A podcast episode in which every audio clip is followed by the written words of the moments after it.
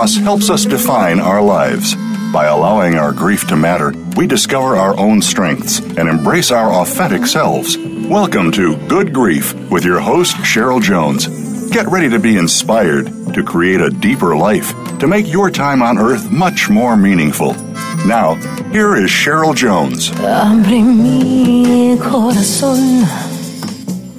Hello, I'm your host, Cheryl Jones, and I want to welcome you to Good Grief, where we talk each week about the transformations that can come from loss. Today I'm welcoming DJ Chang. DJ is a memoirist, writer, and social pur- purpose entrepreneur. She received a Bachelor of Arts in Anthropology from Columbia University and earned a master's degree in Urban Planning and Public Administration from NYU. DJ now resides in the San Francisco Bay Area with her spouse CR and dogs. DJ was raised in a white upper middle class suburb of New York City where, as a child, she witnessed her caregiver die suddenly, and as a young adult, grappled with issues of sexuality, class, and ethnicity. Throughout her life, DJ searched for the meaning of identity, love, life, and death, and she explores these big questions and the events that shaped her life in her debut best selling memoir, First Mistake. Welcome, DJ. Thanks for having me, Cheryl. Oh, you're welcome. My pleasure. I want to start kind of uh, kind of at the beginning of the story, I guess. I'm always interested in kind of lifelong impact from losses. And in your case, your book is really uh, formulated around an early loss. I wonder if you could just share with the listeners a bit about your relationship with Akung. Yeah, Akung was um, the servant to my grandmother and grandfather uh, back in China and um, came with my father's family to America when, when my father was just uh, two years old. and he actually, um, when he retired from um, working uh, for another family, he actually came to live with my family, my, my parents and my brother and I, um, when I was a, a, basically just a baby. Um, and he he died actually at um, when I was nine years old. Uh, one night when he was babysitting for us, for my brother and I, um, and it uh, it had an impact in my life in in ways that I didn't even uh, fully understand until recently. Um, but uh, you know, as the book describes, we we've had conversations since since he passed on, um, and you know, we didn't even speak when he was alive because uh, he only spoke Chinese and I only spoke English. So, um, so it was when uh, after he passed on, it was uh, I was able to kind of speak to him through through our spiritual connection. Did you miss sharing a common language when he was alive? Uh, I, you know, I did get the impression from your book that you and he had a strong connection, mm-hmm. Regardless of the lack of language in common. But did did you wish you could could um, converse with him when you were a kid? Um, not really, because I always felt like I understood what he um, what he was saying to me. I mean, he would speak to me in Chinese, and I would pretty much get the get the message by his through his eyes. Um, huh. He, you know, he was actually sort of my protector. My my mother was a, um, I, I wouldn't call her a tiger mom, but she was a you know very um, well educated, strict uh, Chinese uh, parent, and and he was the one that I would um, take refuge in uh, when she would criticize me or she would uh, find me exasperating, I would I would go to him, and mm-hmm. and he always comforted me. And and it's interesting too because um, I think that would be I don't know if that's a common experience in China, but I would call it probably uncommon in the in the U.S. for uh, a former um, employee to really become a member of the family. Mm-hmm. Uh, would you say that was something that seemed unusual to you or kind of usual because um, it was your experience. Yeah. No i mean i would think it's very unusual. I mean in in china he was actually um, essentially an um, I mean, almost an indentured servant. He he grew up in, um, I believe, an orphanage, and um, and he became my grandmother's servant uh, at a very young age, um, and took care of her and lived with her family, uh, so that he he really almost had no family of his own.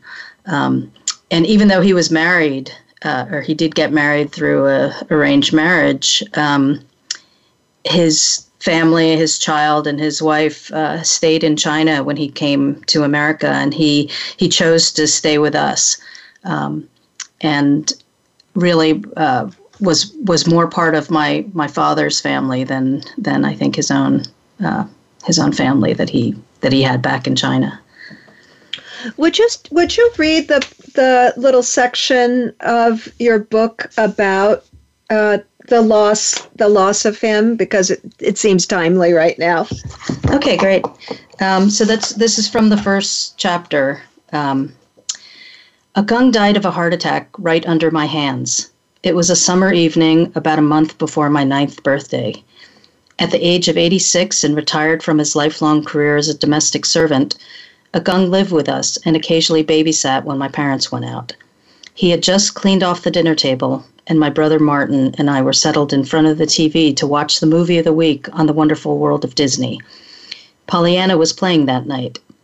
Akung positioned himself on a swiveling black vinyl bar stool next to the TV in order to keep his eye on Martin and me. My first reaction when I saw Akung fall to the floor was to laugh.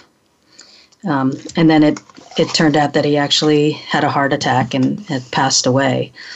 Um, and then a little bit later in the chapter, I write There were so many questions I had wanted to ask my father about Akung's death, but I didn't know how to talk to him about those things.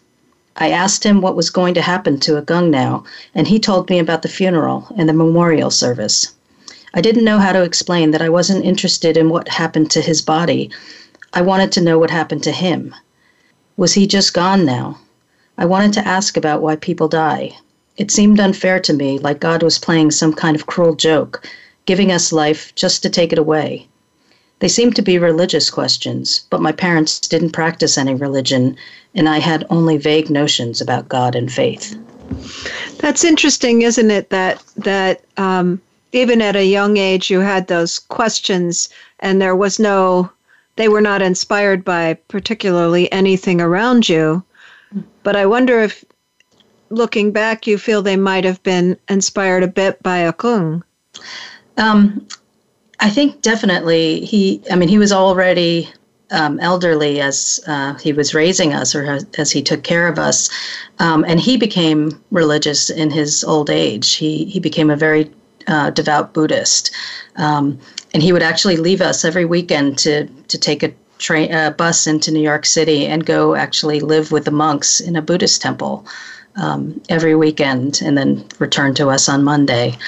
Um, and so I think he had, as he was um, approaching his own death, I think he started to have questions about faith and, and about morality. And he, he actually had a little shrine in his room where he would uh, pray to uh, to the Buddha every every day. And I used to sneak into his uh, room, and and he had a little um, a little almost like an offering plate where he would put chocolate candies in and sometimes I would sneak into his room and, and steal the candies and I always wondered if he if he thought that um didn't realize that I was stealing them or if he actually thought maybe Buddha was accepting some of his gift. Um, but uh, I, I, think it it made me think about um, you know the questions about why are we here? What is what is the meaning of life and death? Um, and i think his his curiosity about about faith uh, kind of rubbed off on me a little bit and made me have those questions. Even though my parents really had had no interest in them um, it kind of spurred an interest i think in me. Did that change for your parents as they aged or not um, not really. There was a, a time um, actually when I decided to join uh, the church at the age of 16. My mom actually uh, came with me, and, and we were both baptized together. um, but but that it didn't really stick with her. Um, I think she she you know I think she has is probably would characterize herself as agnostic, mm-hmm. um, but but faith was something that um, somehow only seemed to be part of my life and my family, and it and it was very natural to me. It it was just something um, that wasn't really taught to me, but it just seemed to be something that was inherent in my in me. Well, I think that's captured in your book because your progression through those questions did seem quite natural and just um, organic, I guess. Mm-hmm. Um, one thing and another you were exposed to um, helped to explore the questions yeah? Yeah i think so. I mean i i um uh, and it seems strange now, but I, I went to a private school um, all grow, all throughout my life, um, and in the earliest in in our grade school years, uh, we would start morning assembly with uh, the Lord's Prayer, actually, which which actually seems strange now because it wasn't a Christian school. Mm. Um, but the prayer itself uh, was always very meaningful to me, and so that I think um, made me you know want to read the bible and want to you know actually study all religions in college i kind of minored in religion and and religions of all all different faiths um, and I found that they they all have um, similar approaches, I think, to to some of the big questions that I've had in my life about mm-hmm. um, about why we're here and how we make meaning of our lives. I love the expression "a thousand ways to kneel and kiss the ground." It just came to mind as you said that mm-hmm. that that all of the practices kind of lead to the a similar experiential place. Mm-hmm. But it's but it's interesting in your life that simultaneous to to that exploring religions in that way you were also exploring your own sexuality and and um, who you were as an adult person mm-hmm. how did those two uh, intersect for you because that can be i know you know mm-hmm. uh, uh and i know too uh, conflict my dad was a minister so i'm i'm on the oh. other end of that conflict in a way but uh-huh. um, how did they how did you put them together at that point in your life? Um, well like i said i joined a church when i was 16 it was a, a small presbyterian church in um, orange new jersey. And i think I, they didn't have they there there weren't many i never heard any sermons about um, about homosexuality. And so I, that wasn't really a um, something that turned me off of religion. But actually, I did leave my church uh, after uh, only a couple years. Um, more because one day the, the minister gave a sermon about about heaven and about how how um, Buddhists couldn't go to heaven, and and I think that was what turned me off about this particular Presbyterian church uh, more than any talk about uh, homosexuality. But I was actually lucky enough to to find while I was in college. Um, the Riverside Church, uh, which is uh, you know famous uh, kind of um, non-denominational or uh, actually UCC and Baptist affiliated church in New York City, right um, near the the near Harlem in uh, New York City, right by my college uh, at Columbia University, um, and that was just the most opening and welcoming um, congregation. They had um, they had recently had their um, uh, signed the um, affirmation of openness and inclusion. Um, and the senior minister there, um, William Sloane Coffin, uh, who became a hero to me, um, actually was one of the first, uh, I think, uh, Christian ministers to really um, often give sermons about homosexuality and, and um, equated the, the civil rights movement for uh, LGBT folks as um, um, equivalent to uh, the civil rights uh, movement for for African Americans. Um, know, I, I know that church quite well because my parents uh, were were um, close to people, including mm. including him in that mm. church. My mm. parents were American Baptists, uh-huh. and they worked for the church body, for the governing body of that church, and so of course they they interacted with a lot of different churches, but Riverside was one of their very favorites. So mm. I, I heard about Riverside over the years for sure. Yeah, I mean, I was lucky enough that um, I think maybe the first uh, the first time I ever went there, uh, they they had a big um, celebration about how they for the first time uh, Riverside was going to be marching in the um, the Gay Pride Parade that year, um, and it just made me feel like okay, this is the right place for me. That's such a lucky uh, a, a, lucky break in a way mm-hmm. because mm-hmm. I know so so so many people who have been what I would call religiously traumatized around sexuality. So um, that was a wonderful thing to happen to yeah. get that message so young. Yeah, no, I think it makes a huge, huge difference, and I, I just love um, actually having the opportunity to see um, Pete Buttigieg run for president now, and and to have see him be able to have that message that um, you know talks about his own faith and um, and how how it does not conflict with his uh, his identity as a uh, gay man. And of course, a lot of people believe that way, but you don't.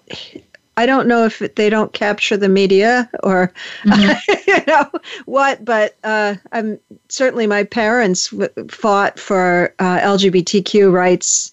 You know, ever since I came out, basically, mm-hmm. Mm-hmm. and um, had a large community of people that agreed with them, and their church once they moved to the west coast came out as welcoming and affirming you know there's mm-hmm. there's just a lot of of of christian people who don't see any kind of conflict yeah. but we don't hear as much yeah uh, i think um, the the religious right has has um, taken over the conversation uh, far too often and i think only recently have um, some of the more progressive christians um, voices actually been a, been heard um, and been covered by the media. So a little more, yeah. Well, it's almost time for a break, and when we get back, of course, this is in a way background to what I would I would call uh, your main story, your love story. Mm-hmm. Um, I know that's not the only thing the book is about, but it seems so central. Mm-hmm. Um, your relationship with your wife and all that happened uh, for you, for the two of you. Um, so let's talk about that when we get back from the break. Okay, sounds good. And listeners, you can find links to my website and social media at the Good Grief page at Voice America. And you can also find a link to my novel, An Ocean Between Them. And to find uh, uh, DJ's book, you can just go to Amazon and type in First Mistake. Be back soon.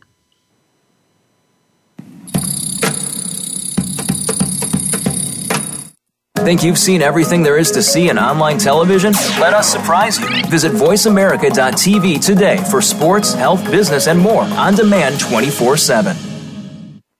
Have you stopped to think seriously about hypnosis? Hypnosis can set you on your way to better health, can free you from anxiety, phobias, and so much more. Join host Inez Simpson for Hypnosis Everywhere, Inez Simpson and the Simpson Protocol. This show is for anyone from the experienced hypnotist practitioner to the merely curious. Inez Simpson offers tools and insights from the whole world of hypnosis with guests and open discussions. Hypnosis Everywhere, the Simpson Protocol airs live every Wednesday at 11 a.m. Pacific Time, 2 p.m. Eastern Time on Voice America Health and Wellness.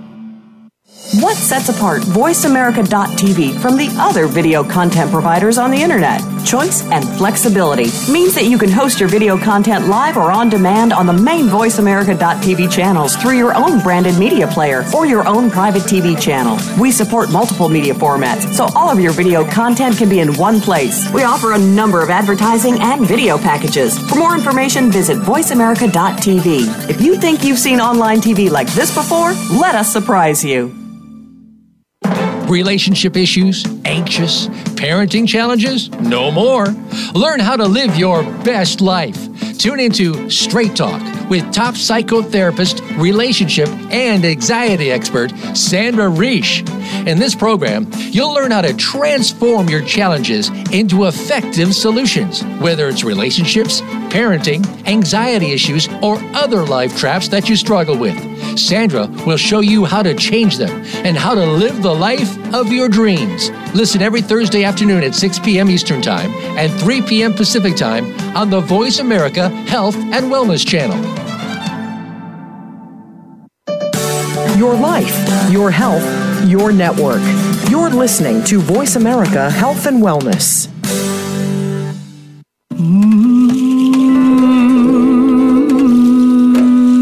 You are listening to Good Grief with Cheryl Jones. To reach Cheryl or her guest today, please call 1 866 472 5792. That's 1 866 472 5792. You may also send an email to Cheryl Jones at weatheringgrief.com. Now, back to Good Grief. Welcome back. This is your host, Cheryl Jones. And I've been talking with DJ Chang about her memoir, First Mistake Facing Death, Finding Life. And uh, last last segment, uh, DJ, we, we um, kind of explained, I guess, the beginning of your journey with facing death, finding life. Mm-hmm. But I really wanted this segment to focus on your relationship with your your wife, um, your meeting, um, kind of your beginning, and uh, the losses that you encountered. Not death losses, but other types that, as the theme of this show is about, led to things that are pretty extraordinary, I think. So, can you share that? Um, yeah. So, so my wife and I met uh, when I was uh, 20 years old, a, a, a, junior in college, and it was she was really my first love, um, and we had a um, exciting but tumultuous uh, six week relationship, um, and at the um, end of that six week period um, she actually had a um, a bad experience. She was a IV drug user, which I wasn't fully aware of until um, quite far into our six week relationship. Um, and she ended up um, having a massive stroke and um, becoming infected with the with HIV, the virus that causes AIDS. and actually, in uh, the early time we so talking about losses um, you know there was the loss of of our um, physical relationship because her parents actually uh, moved her back to Oklahoma City um, after she uh, recovered enough from the stroke um, and uh, shortly after that, she actually learned from her physician that um, that she had a opportunistic infection, a, a parasite that uh, they believed she would not survive from. So you, uh, for some period of time, operated on the assumption that she would die quickly. And of course, I lived through that time in San Francisco when a, a lot of people were dying of AIDS. And so there was kind of an expectation that was going to be what happened too. Yeah, uh, definitely. Uh, um, 1986. Um, I mean, that was a very, you know, fairly early on in the um, in the epidemic, and um, at that time, it was literally a death sentence for for almost everybody who who uh, got it. And um, and they actually, you know, one of the things that was so uh, infuriating about it for her was that um, you know she had had a, a stroke and and um, was in a rehab facility and once they learned that she had HIV um, they essentially wrote her off and said there's no point in you getting any physical therapy mm-hmm. and they ended up moving her to a um, at the time was a AIDS hospice. Do you think that made a difference in terms of uh, her healing I know she has some ongoing uh, you know, permanent um, disabilities from that stroke. Do you imagine that would have been any different if they had uh, offered her um, more physical therapy or yeah, not? I, no, I, I do think they um, she might have uh, gained more uh, physical ability back if if they hadn't written her off. Um, I mean, I and remember, so then that's a that's a really long lasting effect of a a biased uh-huh. um, action. Yeah. yeah. yeah, no, definitely. Um, she really. Um, she she could have benefited from a lot more physical therapy, but they they bas- basically told her, well, you, you have AIDS and you're going to die, so um, there's really no point. Mm. And then um, I imagine she must have been uh, a little unusual in an AIDS hospice at that time because mm-hmm. it would have been probably primarily gay men. Gay men, or, yeah, no, definitely. How was uh, that for both of you?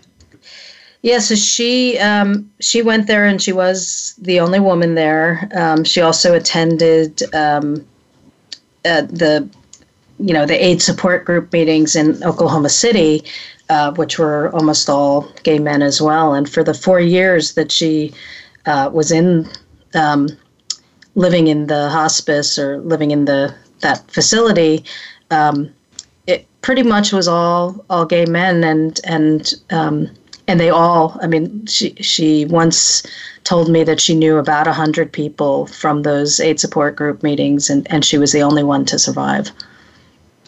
That's such a legacy isn't it? Um, to to have that huge a load of of loss but then survive. I know a lot of men in the city face that now they lived when everyone around them died. Mm-hmm. And um, some people, of course, reformed community and went forward, but some are some men in San Francisco I've I've um, read about and heard about are pretty isolated because they just never wanted to open themselves up again. Mm-hmm. I guess you yeah. know. Uh, for how was that for the two of you? I, I think there's probably a lot of um, I mean, for her, a lot of survivor's guilt. You know, that was a, a legacy, and and um, and part of the reason that I think I wanted to write the book is that um, I I almost felt like there was a, a responsibility uh, for her the fact that she she is one of the few people who survived, um, and to really tell that story because it is one that I think has been um, often forgotten. Uh, of surviving when of, when so many didn't. Yeah, mm-hmm. and just the fact that there was a time when when an AIDS diagnosis uh, or or even being affected with HIV um, was a death sentence, and and I think people forget now, so many years later, what what that was like when there were so many losses um, of you know especially young people at the you know the height of their lives and and the the peak of their creativity and um, and really just just starting to live who who didn't get that chance. Which which is both i can imagine the survivor's guilt but it's also sort of i've heard so many times i'm kind of living for everyone too. Yeah. there's that's the other aspect of it. There's kind of your life is very precious isn't mm-hmm. it yeah no i think that's true but then for you i mean i was resonating with you somewhat having um, thrown all in with someone who was ill. Mm-hmm. Uh, I was very yeah. close to to my first wife before she was diagnosed, but um, you know we really committed during that period, mm-hmm. expecting her to die very quickly. She was yeah. given six months to a year. She lived eight and a half, but wow. nonetheless, um, for you, what what was what do you think uh, enabled you to say yes to that at a time when AIDS was still a bit scary, uh, for one thing, but also just to connect so deeply with someone who was supposed to die. Yeah, I, I think for me, um, when when I met her, there was there was something um, immediate. I mean, she was my first love, but um, there was also just something where it was like we we recognized each other. There there was something um, we recognized something in ourselves and each other, um, and it just somehow in my mind it felt like we were meant to be together. Uh, we were meant to have uh, something together, and um, and as I said, she you know she had these struggles with um, with uh, IV drug use. Uh, she was a an incest survivor. Um, and so she had had struggles in her life, and so she had been pretty much the whole time we were together. She had been trying to push me away, um, but you know maybe it's my own stubbornness or um, romanticism, but I I just felt like I knew that we were meant to be together, and I, we were meant to have uh, a life together, um, and I didn't know how long that life would be.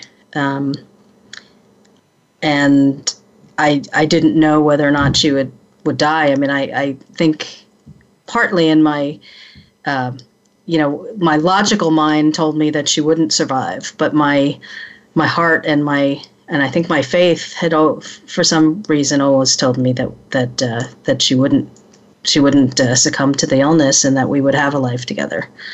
Um, Amazing thing to know, huh? Yeah, to, or to sense. Um,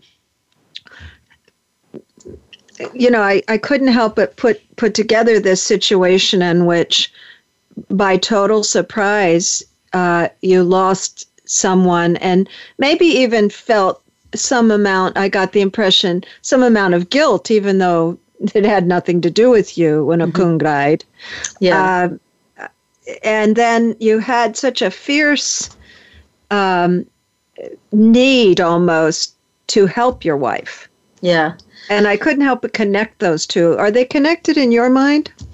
Yeah, and I think only um, only really near near the end of um, uh, where the where the book ends, I actually had some recognition um, that that the experience that I had uh, losing Okung and and feeling that um, you know my my nine year old child self that um, you know, didn't have the ability to understand that it wasn't something that I had control over. But I, I think something in me um, gave me that fierce uh, uh, instinct or fight to want to to try to relive that experience and and try to save somebody. Um, and I think, you know, even though I didn't recognize it at the time, I think that there was something to that uh, where I had this uh, sense that I wanted to try to save the people around me because I, I hadn't been able to save him uh, mm. at, at nine years old.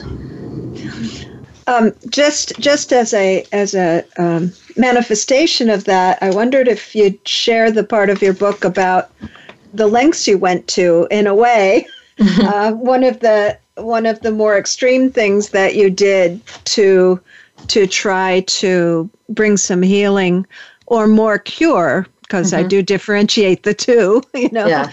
um, to your wife. Um, yeah, so this uh, is from chapter 10 in the book um, where I had uh, actually met a uh, professor at Columbia who, who told me about a faith healer in Brazil named John of God, um, who claimed to be able to do faith healing um, surgeries at a distance. Um, so the day before the date of Caroline's scheduled faith healing surgery, I called her at the Winds to tell her about it. It occurred to me that what I was trying to do went even beyond the normal, as if there is anything normal about faith healing, at a distance faith healing therapy. The person doing the preparation and liquid therapy surgery would ordinarily be the patient to be healed, but I was asking for an at a distance faith healing once removed. I was the one doing the praying, meditating, and attending of evangelical meetings, but she was the one who needed to be healed. Could that still work? I read Caroline the instructions for the day of treatment and told her not to eat meat or smoke cigarettes, both things she'd likely still do, light a prayer candle by her bedside, probably against house regulations, wear white, have a glass of water by her bed to drink around midnight, say a prayer, and go to bed early. I hoped that she might be able to follow some of the instructions. I made sure I followed them all. It, it's it's interesting too because uh, y- you know what I get out of that was she w- she wasn't totally on board. um, that she might do a few things just to humor you, but she wasn't all the way uh, a believer. Yes.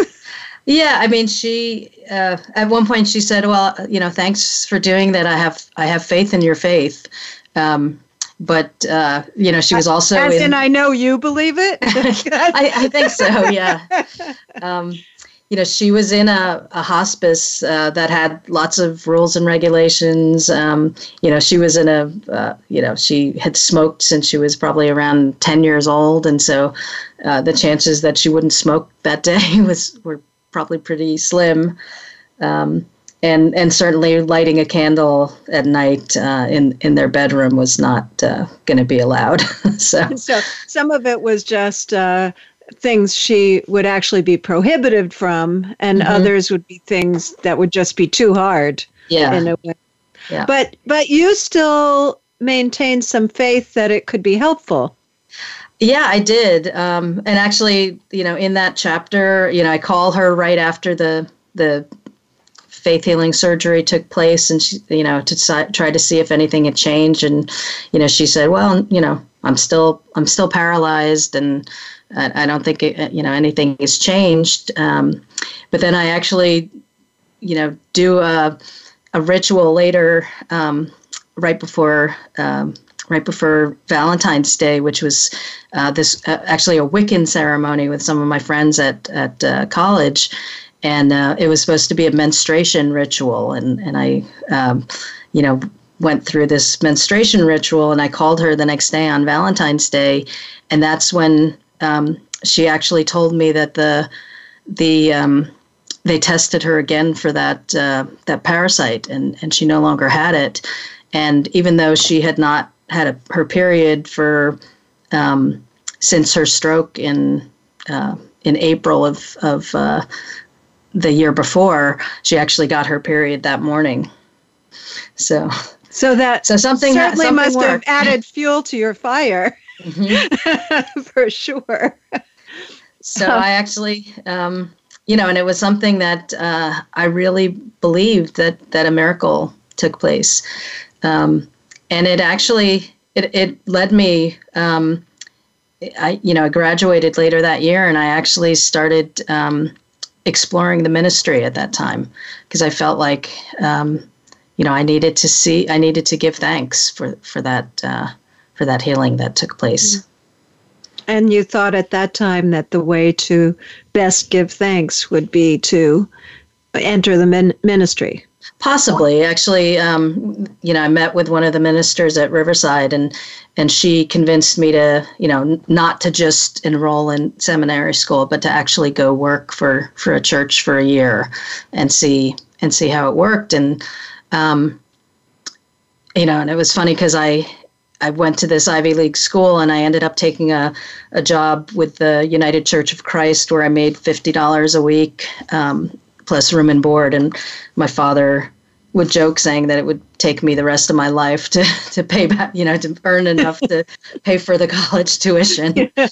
Um, but it actually led me to um, working with the homeless. Uh, and then when I left that job, I, I returned to New York City and ended up working for the mayor's office on homelessness um, in New York City for the next six years.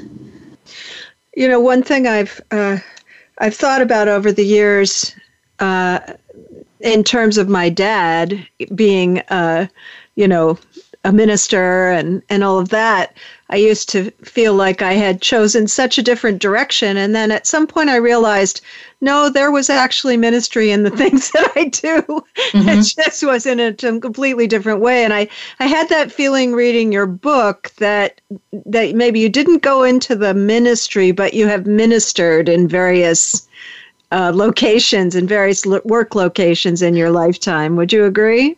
Yeah, I think so. It, it's it's actually funny that you say that because um, uh, I, I, sent a copy of uh, my book to the the widow of William Sloane Coffin, um, and she she wrote me back uh, because in in my book I talked about how I uh, during that year that I took uh, working for the church, um, Dr. Coffin retired from Riverside Church, and it made me feel like well he had given up on ministry and and what his um, his widow wrote to me was that he never felt like he gave up on the ministry. He just ended up uh, ministering in, in a different way. Just left the church. Yeah. It's time for our second break. And, and after the break, uh, you know, I feel that these experiences in your life have definitely led you, uh, affected how you've made choices in your life. And I'd like to spend some time in the third segment talking about that.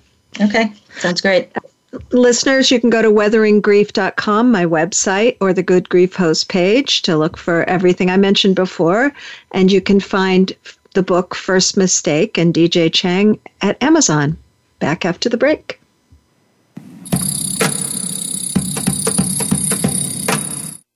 Become our friend on Facebook. Post your thoughts about our shows and network on our timeline. Visit facebook.com forward slash voice America.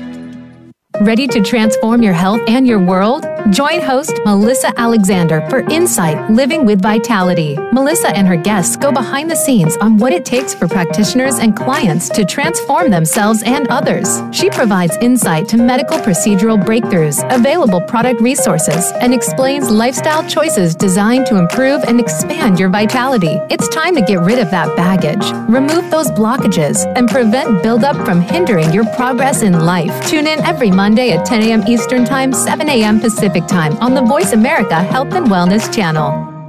Healthcare has been a major part of news stories today, with one thing that has been consistent inconsistency. Both healthcare providers and patients have to work around and get used to a constantly changing set of rules and issues. Nurses have historically been left out of this decision making. Listen to Once a Nurse, Always a Nurse, exploring the world of nursing with host Leanne Meyer. Health professionals, we invite you to share your ideas and experiences while listening to experts in various areas of nursing. Listen Mondays at 1 p.m. Eastern, 10 a.m. Pacific on Voice America Health and Wellness. Explore the power of natural healing with Howard Strauss. Join us each week for an informative program that'll help you learn effective healing methods using natural remedies. Howard's guests include top researchers, authors, and experts who will share their views on a variety of natural products and healing methods that really work. Tune in to The Power of Natural Healing with Howard Strauss, Mondays at 11 a.m. Pacific Time, 2 p.m. Eastern Time on the Voice America Health and Wellness Channel. We're making it easier to listen to the Voice America Talk Radio Network wherever you go. In addition to listening live, you can check out information about your favorite talk show hosts, discover new talk show personalities, add shows to your list of favorites, and listen to all of our show archives on demand, all from your iOS, Amazon Kindle, or Android device. Download it from the Apple App Store, Amazon, or Google Play, and get ready to tune in. The Voice America mobile app, powered by Aircast opinions, options, answers. You're listening to Voice America Health and Wellness.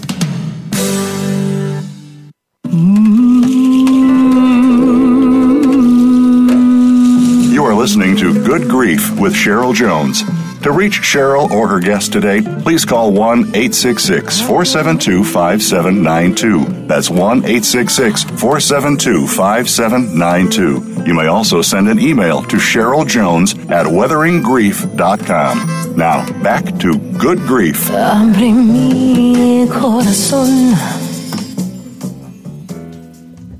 Welcome back to Good Grief. I'm here with DJ Chang talking about her book, First Mistake uh, Facing Death, Finding Life.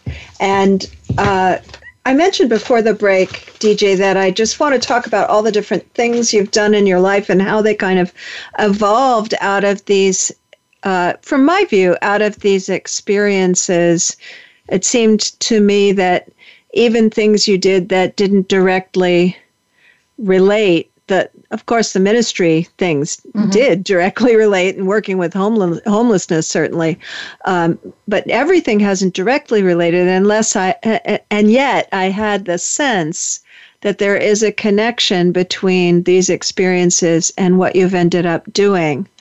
Uh, could you could you talk some about that? If is that the way you see it, or?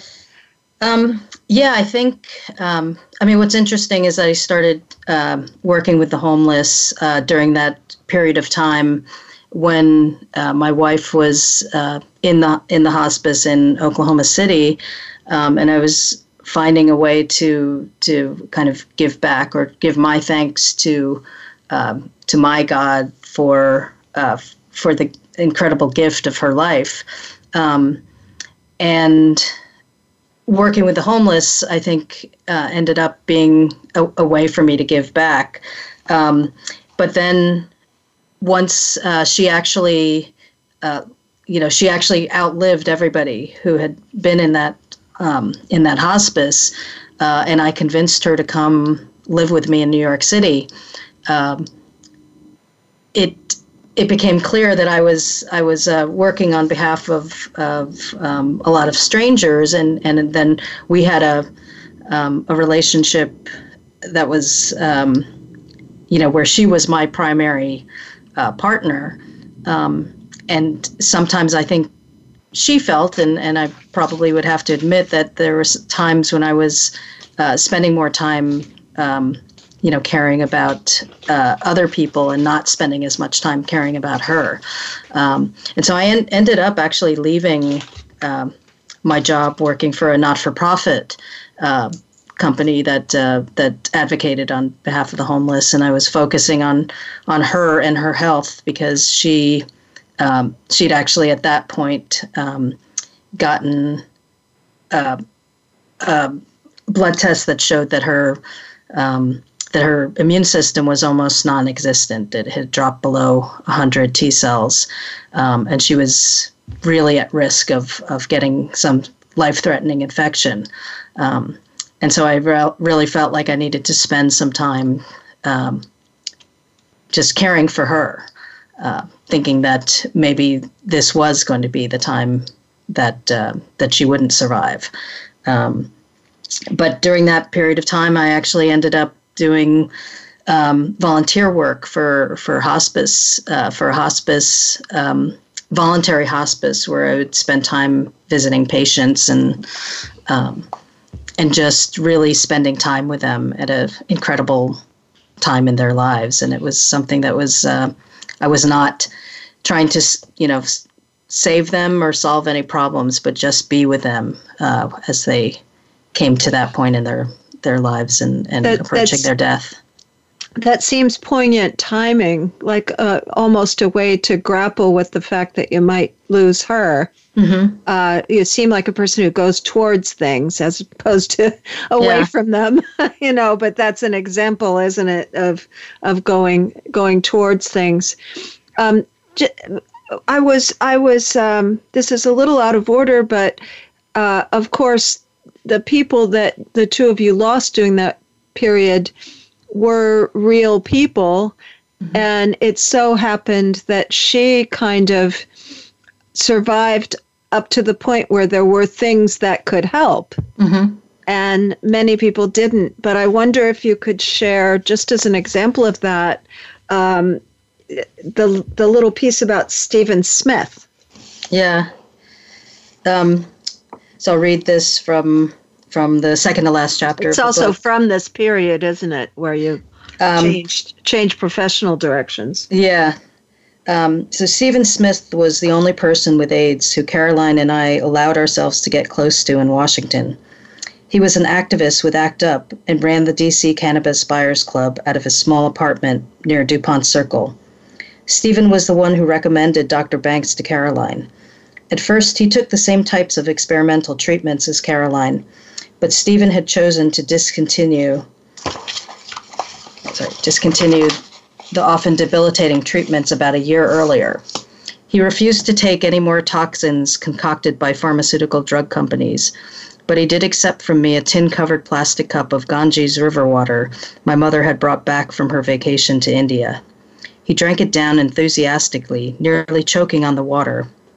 I thought it was disgusting to drink water from a river where people burned their dead, despite the label's claim that it was purified but Stephen thought the water was holy and brought him more gently toward the state to which he would soon be going. And so he thought that that would help him face death? Yeah, I think so. And, um, you know, the irony is that um, the doctor that he had recommended was the doctor that actually ended up saving my wife's life. Um, because he, he got her on those experimental treatments that um, that ultimately would would prove to be uh, the drug cocktails that uh, that are now standard. Um, but she ended up getting them uh, I think more than a year before they were even um, approved by the FDA. Uh, so she was one of the lucky people to to be able to survive that um, time where people like uh, like Stephen, who who ended up stopping the treatment, just uh, you know just barely didn't make it. Well, which you can understand because if a tr- if a treatment is experimental and it's making you feel terrible, mm-hmm. Uh, it's very tempting to say well, we don't even know if this is working. Right. you know, I'm I'm more familiar with this from people that go on clinical trials with cancer because I've worked a lot with cancer. But it's yeah. it's a similar phenomenon. It's a it's a really hard dilemma. Yeah. Um, to, to feel you might be making your your quality of life terrible for no real reason. Yeah. And it was, I mean, at first it was rough for, for my wife, but, um, uh, but again, she, she was one of the lucky ones who, who made it through that time. Um, and it was, uh, it, I mean, it was very heartbreaking when we, we lost Stephen. He sounds dynamic. Yeah, he was an amazing person. And so at that point, were you working for the government? Um, so at that point, I, I uh, right when we lost Stephen was when I, um, when my wife started to recover, actually, and, and I was able to go back to work, and, and I ended up um, working for a, a biopharma company um, that uh, it was just a small biopharma company, but it led me to a uh, you know 20 year career in in the biopharmaceutical industry. Um, and ironically, the company I, I had been working my last company that I worked for uh, that I worked for for 10 years ended up being the same company that um, that gave her two of the three experimental treatments that saved her life. And so you you gave back there too, without knowing it at first, huh? Yeah, right let's fast forward to what you're doing now because we were talking just a bit um, before we were on the air about it, and it's very uh, related to everything that you've gone through uh, with your wife, and also not, um, you know, often what people end up doing is become becoming um, like me, becoming professionals in, uh, you know, um, end of life related fields broadly. Uh, you've done something really different, which I think would be interesting for listeners to hear about. Um, yeah, so I when I left my my last company um, in in biopharma, I uh, decided to try my hand at uh, being a social purpose entrepreneur. Um, and what I what I did was I started a business um, that's really looking to uh, develop new new businesses that will uh, create um, economic opportunity in rural America uh, by um, creating innovative uh, new plant-based products uh, to be plastic alternatives. Uh, so trying to save our landfills of the and oceans of all the, the plastic waste that that just ends up there. Um, and I think that uh, if we can have that kind of innovation and bring those type of manufacturing jobs to rural America, we might be able to replace the jobs that are being lost, um, the ones that are, you know, in the steel and the coal industries that that really aren't coming back. But mm. maybe through new innovation, we'll have uh, new economic opportunity. And also, you developed. Uh, this was uh, particularly interesting for me because I think my wife would have, my first wife would have loved to have one of these. Uh-huh. A, a cane with a grabber on the bottom. Yeah, we've uh, trademarked a new um, invention that I created a couple years ago called the Grabber Done. Um, and it's actually just a, a, cane and a grabber in one, uh, where my wife can now, when she's walking with her cane, she can also pick things up off the ground um, without that, having to bend that over. Is, that is a remarkably useful thing to be able to do without carrying around two separate items.